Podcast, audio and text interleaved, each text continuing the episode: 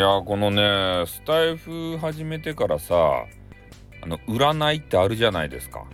あれの需要がねかなりあるんだなって思いましたね。ああなんか知らんけどさねオラクルなんとかとかえー、あれタロット占いとかねカラーリーディングとかさいろんな占いの種類があるとですね。おねなんか変なね棒をさこういっぱい集めてゴリゴリゴリゴリって棒をしてねなんかその辺をこう歩き回って「ああ」とか頭をねこう振って「あああキー!」とか言うね。そんな占いをしおる人はおらんですね。おらんともそんな占い師は。あれ祈祷師か？ね占い師じゃないのかな。うん。まあそんなねあの三国志の時代の、えー、俺はね占い師しか知らんわけですよ。そして三国志見よったらねえー、かがり火とかをこう焚いてね、えー、その周りで変な棒をね何何十本も持ってそれでこうね火の周りをぐるぐるぐるぐる回ってねそれでなんかがこうね「あ来おります来おります」ということでね「えー、整いました」って言ったら「キ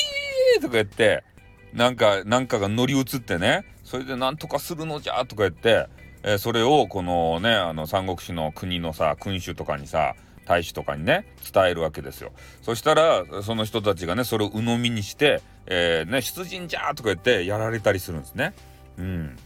でそういうのにはあの責任取らんわけですけれどもね、まあ、そういう形でねあの占いがとにかく大人気なんだというのはよく目にしますよね。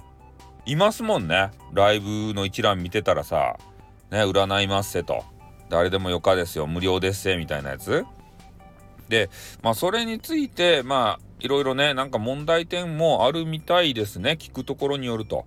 えー、なんかよくわからん。まあ、無料なのをいいことに、えー、いろんなね、占い師さんの部屋を訪れて、この占いをね、えー、しまくって、しまくる。ししてもらいまくる。えー、そういう方がどうやらいるらしくて、まあ、そういう方たちのことを占いジプシーとかねいうなんかな呼び名で皆さんが呼んでらっしゃるということは耳にしましたよね。うん、だからジプシーってさいろんなとこにこうねえー、一ところに住んでなくてさいろんなとこにこう行って住むような人じゃないですか。まあ、なので、まあ、いろんなね無料のところをこう渡り歩いてでそこで結果を聞いてね多分ねねそういう人たちがあの考察するに、えー、まあ、ジプシーをしながら、えー、自分がこう一番心地いい、えー、聞きたい答えでそういうのを出してくれる、えー、占い師さんとこを求めてるんじゃないかなっていうことは言われてましたねどなたかがですね。で、まあ、その答えが出るまでずっとね、えー、いつももう毎日毎日もうジプシーバするわけですたい。でそういう人のプロフをこう見てみるとですね、えー、やっぱりちょっと何て言うんかな精神的にこうね弱いとかさえー、敏感だとかね過敏だとかまあ俺にはよくわからんちゃけれども、えー、そういう方が多いというような傾向もあるみたいですね。うんだからそういうのがまあ流行ってるらしくて、えー、ほんとね私ちょっとわかんないですよその辺が。ね占いをこう信じてないんですよ。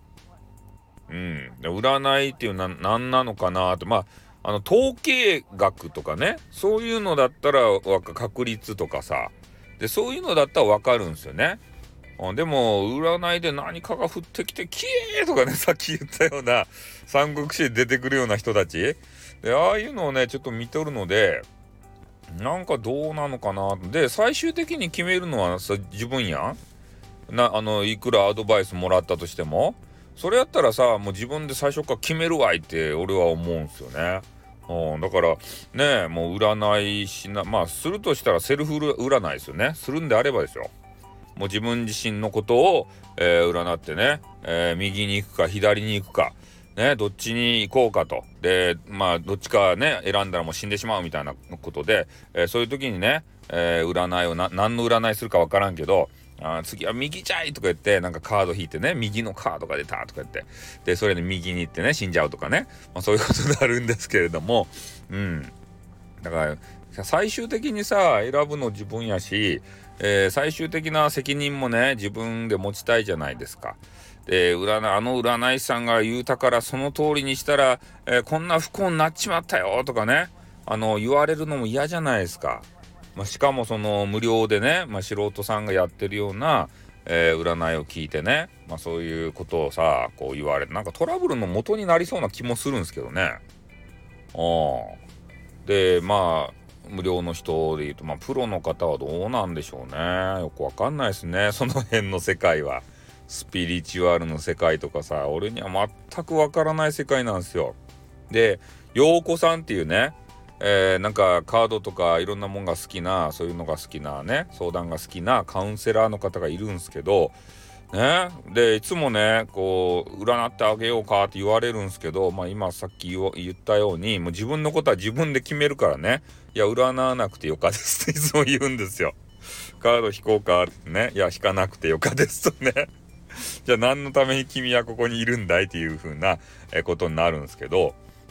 まあ、やっぱねその人のさパーソナリティのさね、配信者さんの人となりがさ良かったり声がいいなと思ったりしたらね別に占いうんぬん関係なくいますよね。入りますよね。うん。占い全く聞いてないそれ。人の占いとか。どうでもいいなと思ってね。その辺はねうん。申し訳ないけど占いあの関係はどうでもいいんですよ俺にとっては。ね、それで占いがさ、一旦済んだらね、フリートークに入るじゃないですか。その時に、ね、面白トークをこうぶちかまして、で、それで笑わしたいなって、ただそれだけなんですよ、俺は。ね。その配信者の方と、えー、お話がしたいだけありましてね。そう占い別にどうでもいいわけですね。うん。